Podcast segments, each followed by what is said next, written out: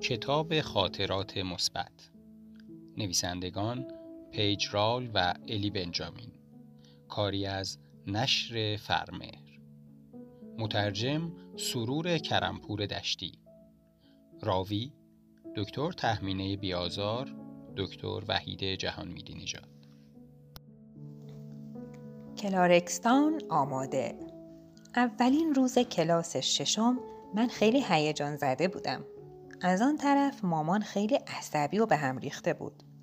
مامان از آشپزخانه من را صدا زد. پیج عجله کن! مامان وقتی عصبی است به طور خندهداری صدایش بلند می شود. آن روز صبح به قدری صدایش بلند بود که جا خوردم. چون فقط دو تا غذا فاصله داشتم و در حمام در حال آماده شدن بودم. اگه صبحانه نخوری ممکنه قش کنی! چشمانم را برای تصویرم در آینه چرخاندم.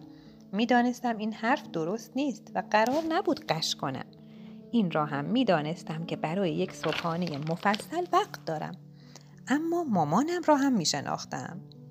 در تمام دوران دبستان مامان اصرار داشت در کنار من باشد او همیشه یکی از سرپرستان اردوها بود و در اجراهای نمایش و موسیقی در ردیف اول می نشست. او تنها مادری بود که مهمانی های کلاسی را برنامه ریزی می کرد، کیک فنجانی و لیوان های کوچک آب سیب تقسیم می کرد. او کسی بود که به همه ما دستمال هایی پر از قطعات کوچک کیک شکلاتی و یا یک مشت چیپس سیب زمینی می‌داد. هر هالووین به بچه های کلاس یک کدو حلوایی کوچک برای تزیین و یک کیسه پلاستیکی پر از اسباب بازی و جایزه هدیه می‌داد. او فقط وقتی در کنار من بود یعنی دقیقا در کنار من بود احساس آرامش می کرد.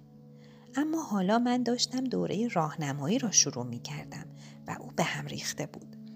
فریاد زدم مامان می‌دونی خودت هم به کلارکستان رفتی و همه چی عالی بود.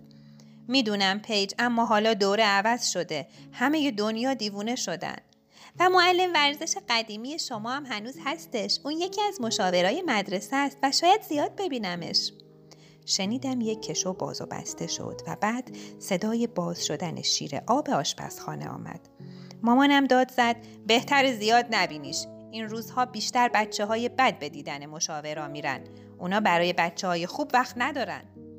سرم را تکان دادم. مامانم گاهی اوقات خیلی بچه می شود خیلی خوب مامان. من همش چند تا بلوک پایین تر هستم. اگه از اینجا یه سنگ پرت کنی میفته توی مدرسه. مامان گفت من چیزی رو جایی پرت نمی کنم. بعد مامان وارد حمام شد و یک لیوان محلول قلات صبحانه را به دست من داد و گفت بگیر. از زمانی که به یاد دارم این نوشیدنی را هر روز صبح به من داده است. برس مویم را کنار گذاشتم و تا جایی که می توانستم از نوشیدنی خوردم. تصورم این بود که دست کم می توانم این کار را برای او انجام بدهم. اگر قبل از داروهایم یک صبحانه کامل و بعد از دارو یک کاسه برشتوک نمی خوردم او کل روز به هم ریخته بود. مامان من خیلی زیاد عصبی می شود حتی امروز. مامان قدمی به عقب برداشت لباسهای من را نگاه کرد و گفت خیلی ناز شدی صدایش کمی ملایم تر شده بود از شلوارکت خوشم اومد با شادی گفتم دیگه روپوش نداریم. مامان با هیجانی کمتر از من تکرار کرد دیگه روپوش نداریم. هورا گربه های وحشی! مامان آه کشید هورا گربه های وحشی! مامان سرش را تکان داد اما همزمان با لبخند گفت خوشحالم که به خاطر دوره راهنمایی هیجان زده هستی. یک قلوپ بزرگ از نوشیدنیم را خوردم و لیوان را روی پیشخان گذاشتم. سپس حالت آماده باش تشویق کننده ها را تشویق کننده ها را به خود گرفتم و بعضی از حرکات ابتدایی آنها را اجرا کردم. حرکت تی، حرکت تی شکسته و لمس زمین. گربه های وحشی، گربه های وحشی به پیش، به پیش، به پیش.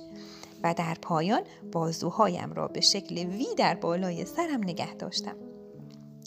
کلارکستان یک تیم تشویق کننده داشت و با وجودی که تا سال آینده نمی توانستم به آن ملحق شوم از حالا داشتم تمرین می کردم.